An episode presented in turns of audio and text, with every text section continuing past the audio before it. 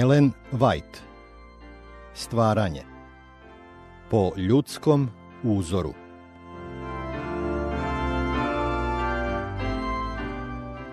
Sedamdeseto poglavlje. Davidova vladavina. Ovo poglavlje zasnovano je na drugoj Samuilovoj, poglavlje 5 od 6 do 25 i poglavlje 6 stih 7, 9 i 10.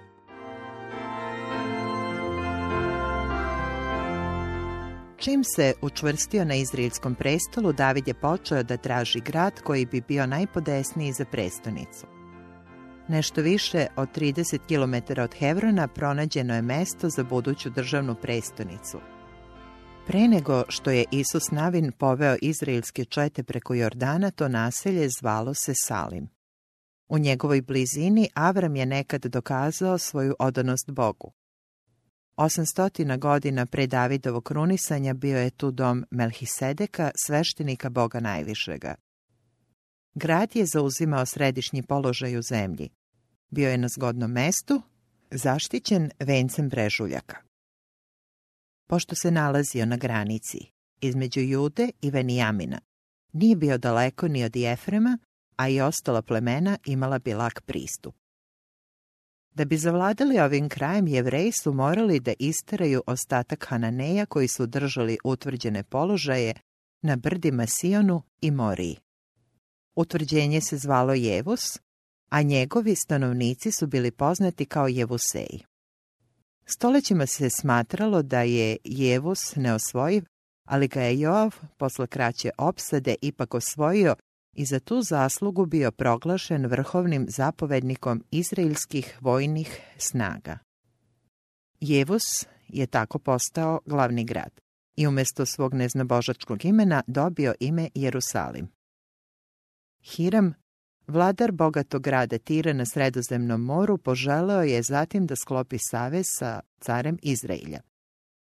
On je pomogao Davidu da podigne palatu u Jerusalimu. Poslanici su stigli iz Tira u pratnji arhitekata i radnika i duge kolone kola natovarenih skupocenim drvetom, kedrovinom i drugim dragocenim građevinskim materijalom. Sve veća snaga Ujedinjenog Izraelja pod Davidom za uzimanje utvrđenog Jevosa i savez sa Hiramom, vladarem Tira, razbuktali su neprijateljstvo Filisteja i oni su ponovo s jakim snagama provalili u zemlju i zauzeli položaj u dolini Rafaj, nadomak Jerusalima. David se sa svojim vojnicima zatvorio u tvrđavu Sion i čekao božanska uputstva. I David upita gospoda, govoreći, hoću li izaći na Filisteje, hoćeš li ih dati u moje ruke? A gospod reče Davidu, izađi, doista ću dati Filisteje u tvoje ruke. David je odmah krenuo na neprijatelje, porazio ih i uništio, zarobivši bogove koje su doneli da bi osigurali svoju pobedu.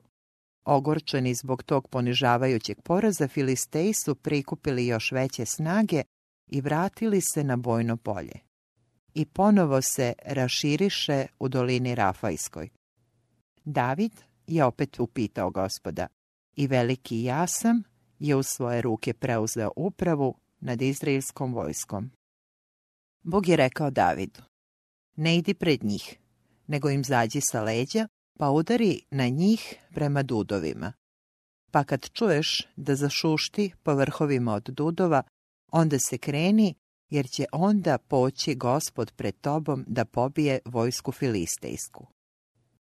Da je David, kao nekada Saul, odlučio da postupi prema nekom svom planu, ne bi doživeo uspeh ali on je učinio upravo ono što mu je gospod zapovedio, pa su uništili vojsku filistejsku od Gavaona do Gezera.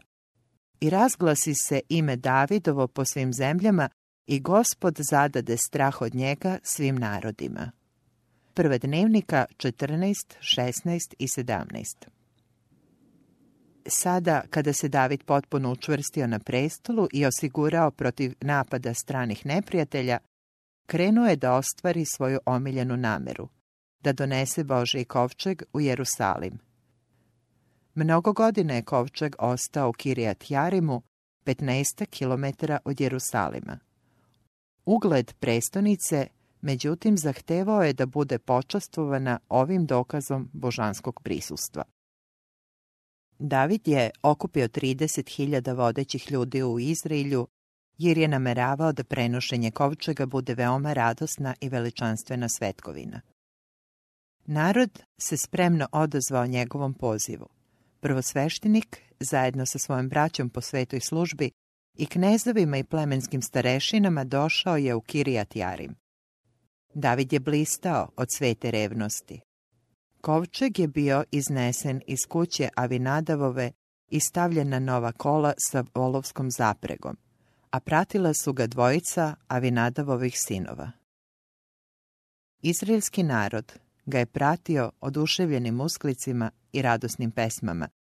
Mnoštvo glasova pridružilo se melodiji koja je pevana uz pratnju muzičkih instrumenata. A i David i sav dom Izraeljev udarahu pred gospodom u svakojake sprave od drveta kedrova. U gusle, u psaltire, u bubnje, u svirale i kimvale. Takav prizor radosti Izraelj već dugo vremena nije imao priliku da vidi. Svečano i radosno ogromna povorka krivudala je svojim putem duž brežuljaka i dolina prema svetom gradu.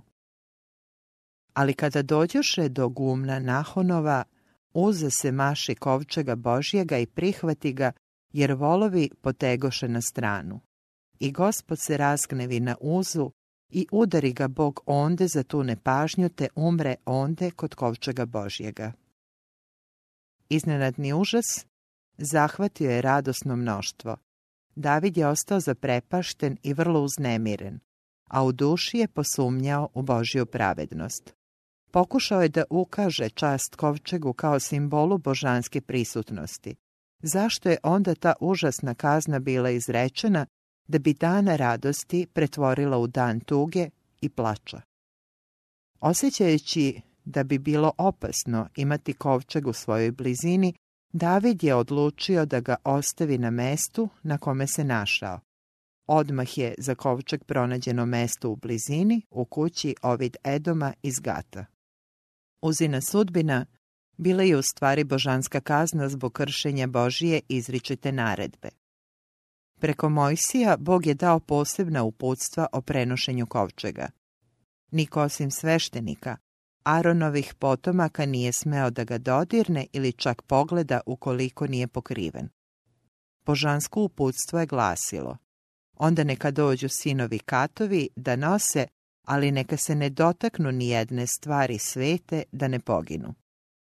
Sveštenici su morali da pokriju kovčeg, a onda su ga sinovi katovi podizali hvatajući za poluge koje su bile provučene kroz prstenove sa obeju strana kovčega i nikada nisu izvlačene. Sinovima Girsonovim i Merarijevim, koji su bili zaduženi za zavese i daske i stupove u svetilištu, Mojsije je dao kola i volove za prenošenje onoga što je njima bilo povereno. A sinovima Katovim ne dade ništa, jer im posao beše služiti u pustinji i nošahu na ramenima. Četvrta Mojsijeva 7.9 Prema tome, prilikom prenošenja kovčega iz Kirijat Jarima došlo je do neposrednog i neoprostivog nepoštovanja gospodnjih uputstava. David i njegov narod okupili su se da obave sveto delo, da ga obave radosna i spremna srca, ali gospod nije mogao da prihvati njihovu službu jer nije bila obavljena u skladu s njegovim uputstvima. Filisteji koji nisu poznavali Božji zakon stavili su kovčeg na kola kada su ga vraćali u Izrael. I gospod je prihvatio napor koji su uložili. Izraelci su međutim imali jasna uputstva o Božjoj volji u svim tim slučajevima njihovo zanemarivanje ovih naredbi predstavljalo je uvredu za Boga. Na Uzi je počivala još veća krivica zbog drskosti. Prestupanje Božijeg zakona kod njega je prouzrokovalo slabljenje svesti o njegovoj svetosti i dok mu je savest bila opterećena gresima koje nije priznao, iako suočen s božanskom zabranom, ipak se drznuo da dodirne simbol Božje prisutnosti.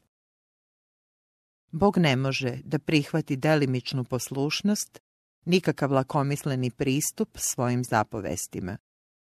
Kaznom nad uzom želeo je da u misli svih Izraeljaca utisne svest o važnosti strogog poštovanja svojih zahteva. Tako je smrt jednog čoveka, pozivajući narod na pokajanje, poslužila da se izbegne mogućnost da Božije kazne stignu hiljade njih. Osjećajući da ni njegovo srce nije potpuno pravo pred Bogom, David se posle kazne nad uzom uplašio kovčega. Bojao se da nekim svojim grehom ne navuče Božju kaznu. Ali je zato Ovid Edom, iako se radovao istovremeno drhteći od straha, srdačno dočekao ovaj sveti simbol kao dokaz Božje naklonosti prema poslušnima. Pažnja celog Izraelja sada je bila usmerena prema ovom došljaku iz Gata i njegovom domu. Svi su želeli da vide kako će on proći. I blagoslovi Bog Ovid Edoma i sav njegov dom. Kod Davida je božanski ukor postigao svoju svrhu. On je shvatio jasnije nego ikada svetost Božijeg zakona i neophodnost njegovog strogog poštovanja. Božanska naklonost, ukazana Ovid Edomovom domu, navela je Davida da se ponovo ponada da će kovčeg ipak doneti blagoslov i njemu i njegovom narodu. Posle tri meseca odlučuje da još jednom pokuša da premesti kovčeg, ali je sada posvetio posebnu pažnju da u svakoj pojedinosti ispuni gospodnje zahteve. Ponovo je sazvao narodne glavare i nepregledno mnoštvo okupilo se oko boravišta došljaka iz Gata.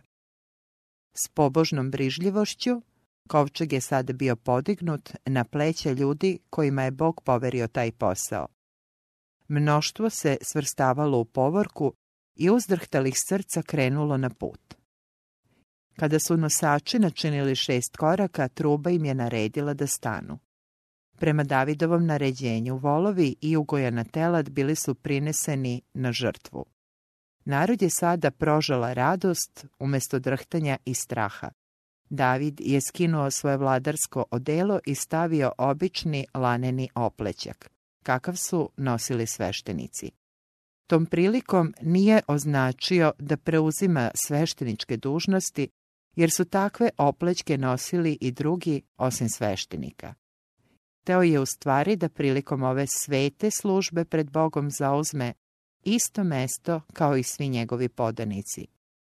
Toga dana samo je gospodu pripadala slava, samo je njemu trebalo ukazivati poštovanje. Dugačka povorka ponovo se pokrenula dok su se zvuci harfi i rogova truba i cimbala uzdizali prema nebu zajedno s melodijom koju su pevali mnogi glasovi. I David igraše iz sve snage pred gospodom, radosno se usaglašavajući s ritmom pesme. Davidovo igranje i pobožnost radosti pred gospodom mnogi ljubitelji uživanja navode da bi opravdali savremene moderne plesove, ali takvo upoređivanje nema nikakvog osnova. U naše dane ples je povezan s lakoumnošću i ponoćnim zabavama. Zdravlje i moral žrtvuju se na oltaru zadovoljstva. Posetiocima balskih dvorana Bog nije predmet razmišljanja i obožavanja. Molitva ili pesma hvale nikako ne odgovara takvim skupovima. Taj podatak treba da prevakne prilikom odlučivanja. Zabave koje mogu da oslabe ljubav prema onome što je sveto, koje umanjuju našu radost u sasluženju Bogu, to nisu zabave koje hrišćani treba da traže.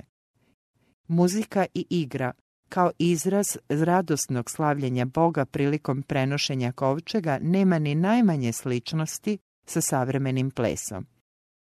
David je igrao da bi hvalio Boga i uzdizao njegovo sveto ime.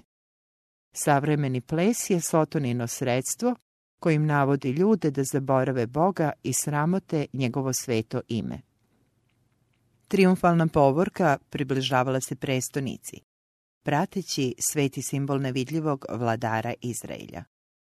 A onda je izliv radosnih glasova pesmom pozvao stražare sa gradskih zidova da otvore vrata svetoga grada. Vrata Uzvisite vrhove svoje, uzvisite se vrata večna, ide car slave.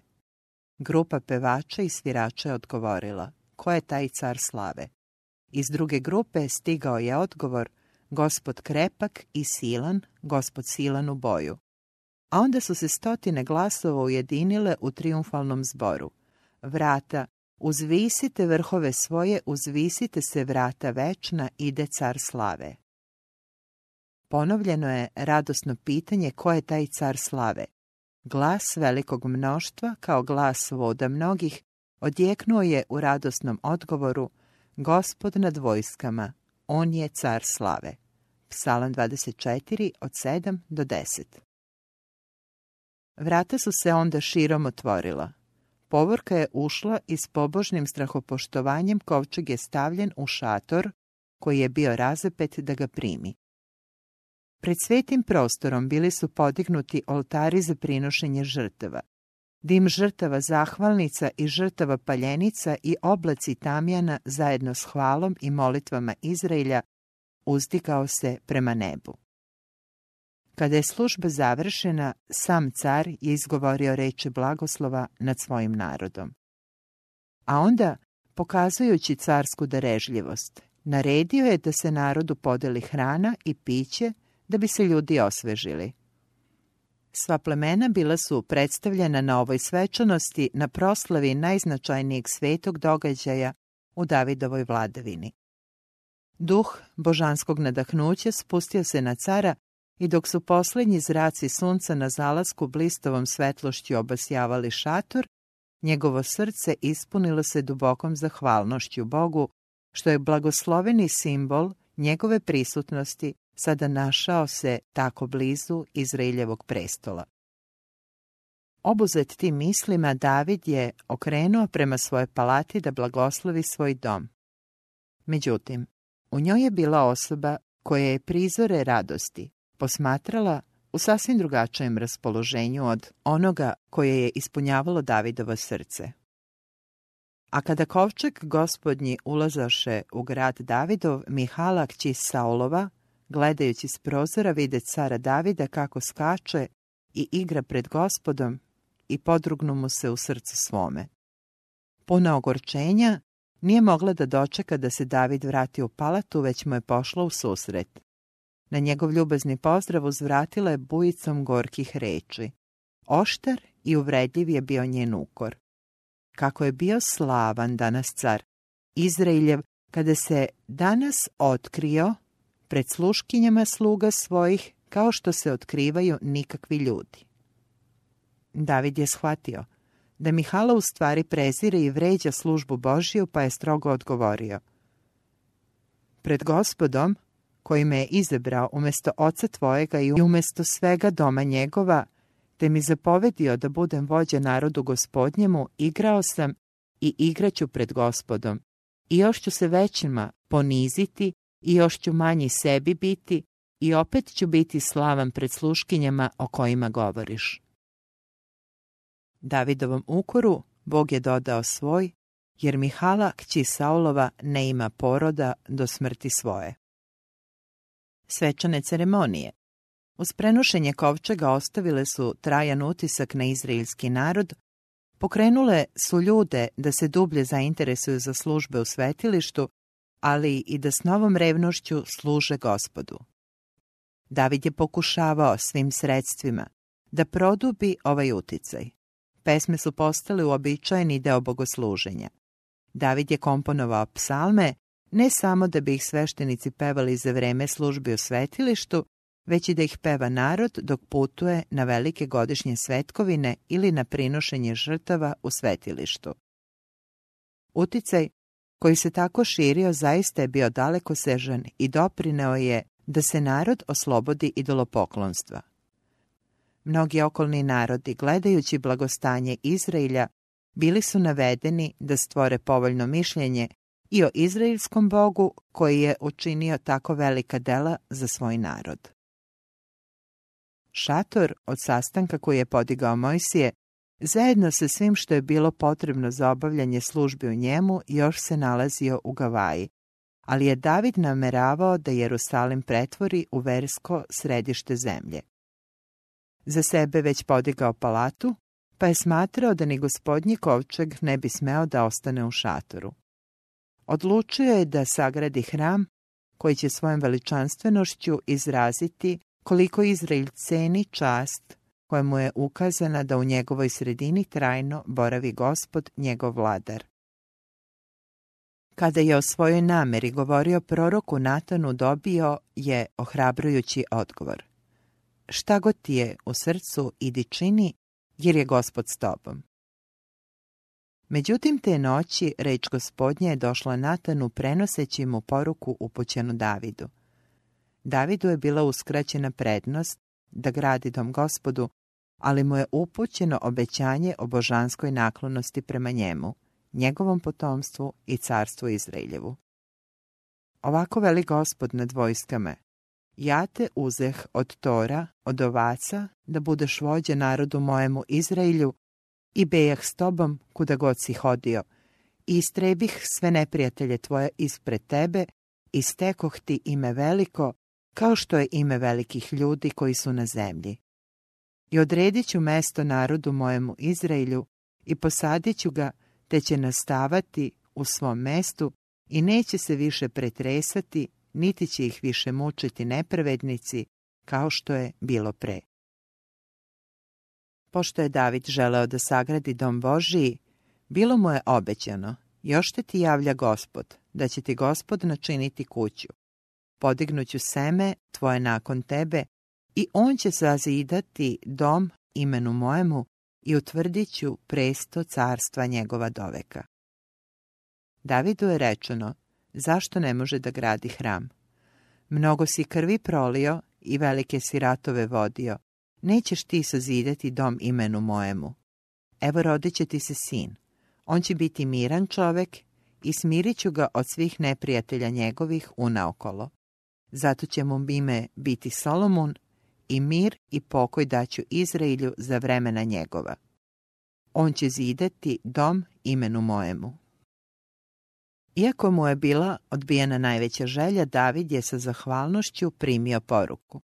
Uzviknuo je, Ko sam ja, gospode, gospode, i što je dom moj, te si me doveo dovde?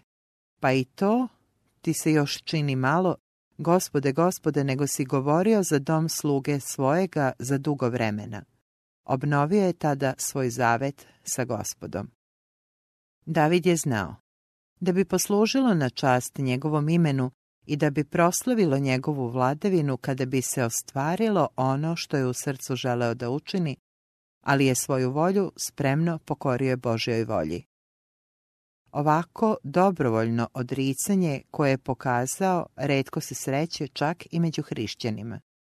Kako se često oni koji su prešli zenit života nadaju da će učiniti neko veliko delo i tako ostvariti težnju svog srca, iako nisu sposobni da to učine.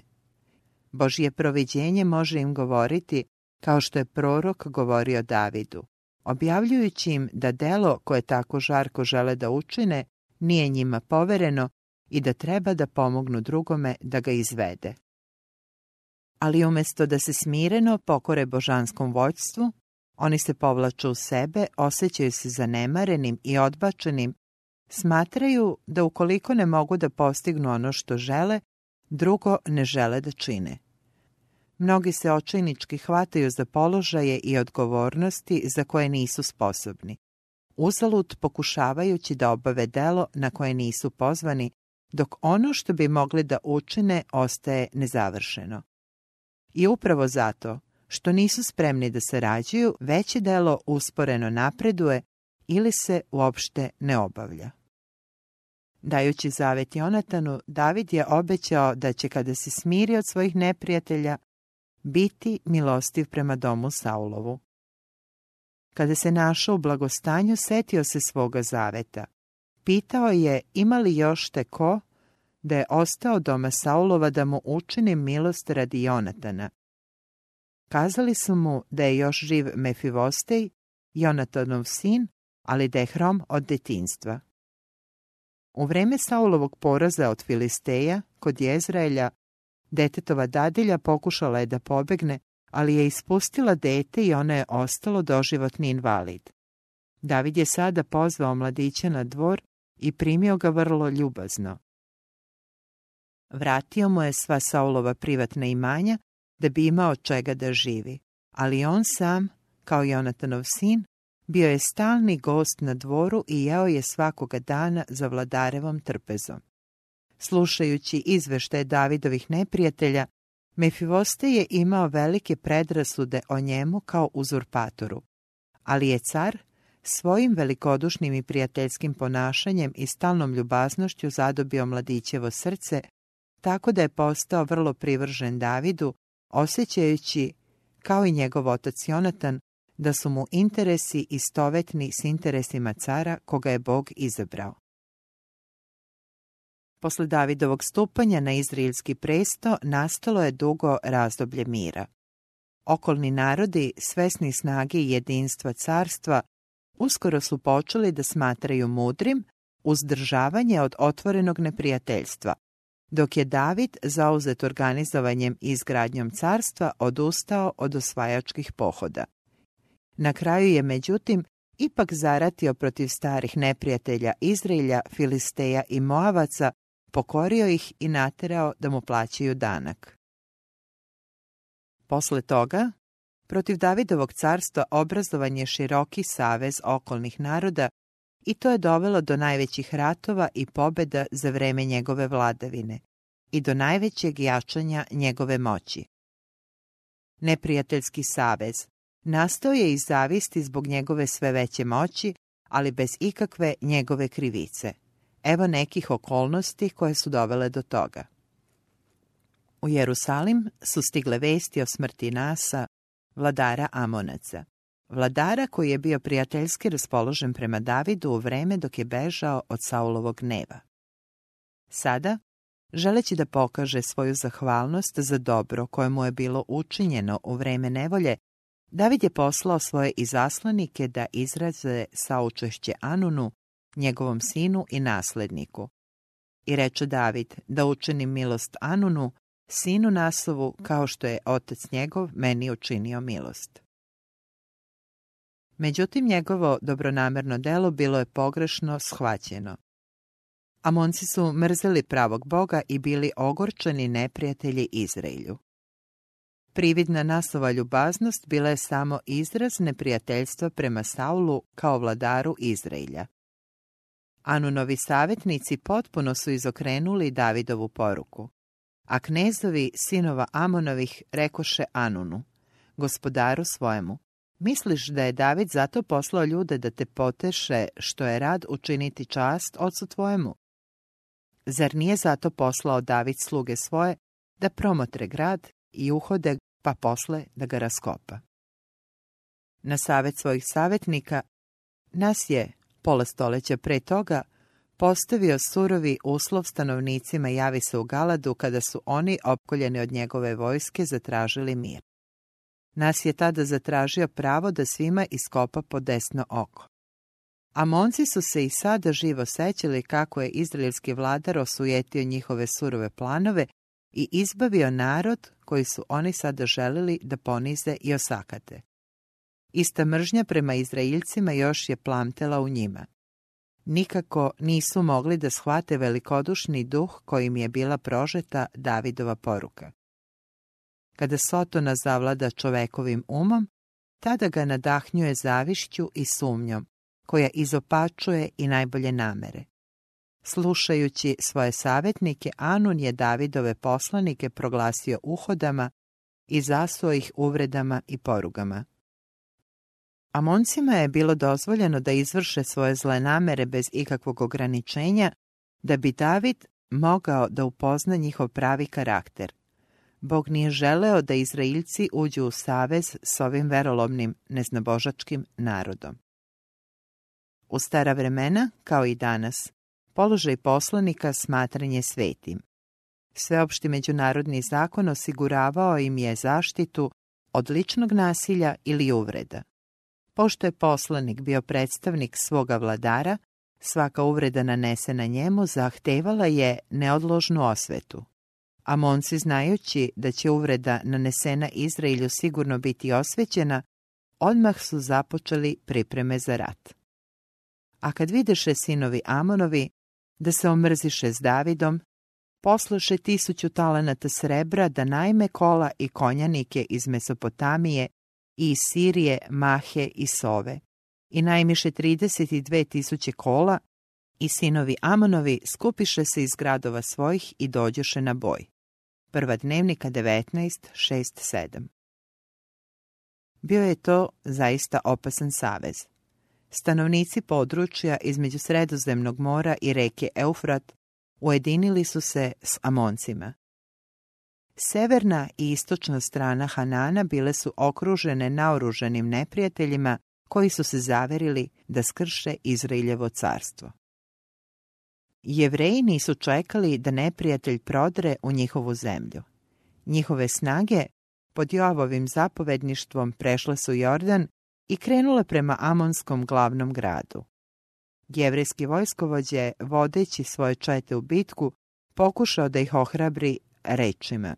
Budi junak i drži se junački za svoj narod i za gradove Boga svojega, a gospod neka učini što mu je drago. Prva dnevnika 19.13 Sjedinjene snage saveznika bile su poražene u prvom sukobu, ali nisu bile spremne da odustanu od rata, pa su se sledeće godine ponovo pojavile. Vladar Sirije prikupio je svoje snage, zapretivši Izraelju ogromnom vojskom. David, shvatajući šta sve zavisi od ishoda ovog sukoba, sam je izašao na bojno polje uz Božiju pomoć naneo saveznicima tako veliki poraz da su Sirijci od Livana do Eufrata ne samo odustali od rata, već pristali i da plaćaju danak Izraelju. David je protiv Amonaca krenuo u odličan obračun i ratovao sve dok njihove tvrđave nisu pale i dok cijelo područje nije palo pod izraelsku vlast. Opasnosti koje su zapretile potpunim uništenjem pokazale su se pod utjecajem božanskog proviđenja kao sredstvo da se narod uzdigne do uzvišene veličine. Sećajući se tih značajnih izbavljenja, David je pevao. Živ je gospod, i da je blagosloven branič moj da se uzvisi Bog spasenja mojega. Bog koji mi daje osvetu i pokorava mi narode, koji me izbavlja od neprijatelja, podiže me nad one koji ustaju name i od čoveka žestoka izbavlja me. Toga radi, hvalim te, gospode, pred narodima pevam imenu tvojemu, koji slavno izbavljaš care svojega i činiš milost pomazaniku svojemu Davidu i natražju njegovu doveka. Psalam 18, 46 do 50 U svim svojim pesmama David uverava pripadnike svoga naroda da je gospod njihova snaga i njihov zaštitnik. Neće pomoći caru velika sila, neće zaštititi jakoga velika snaga. Nije u konju uzdanje da će pomoći, ako mu je i velika snaga, neće izbaviti. Psalam 33, 16, 17 Bože care moj, ti si onaj isti pošlji pomoć Jakovu. S tobom ćemo izbosti neprijatelje svoje i s imenom tvojim izgazit ćemo one koji ustaju na nas.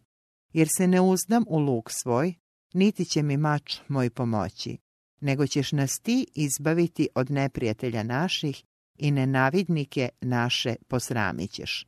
Psalam 44 od 4 do 7 Jedni se hvale kolima, drugi konjima, a mi imenom gospoda Boga svojega. Psalam 27 Carstvo Izraeljevo je sada po prostranstvu predstavljalo ispunjenje obećanja datog Avramu i kasnije ponovljenog Mojsiju. Semenu tvojemu dadoh zemlju ovu, od vode Misirske do velike vode vode Eufrata. Prva Mojsijeva 15.18 Izrael je postao moćan narod koga su poštovali i koga su se bojali okolni narodi. Na svom području David je imao veoma veliku moć. On je zadobio kao malo koji vladar u bilo koje doba osjećanja i odanost svoga naroda. Poštovao je Boga i Bog je njemu ukazao čast. Međutim, usred blagostanja Vrebala je pogibao. U doba svog najvećeg spoljašnjeg uspeha, David se našao u najvećoj opasnosti, doživeo svoj najveći poraz i svoje najveće poniženje.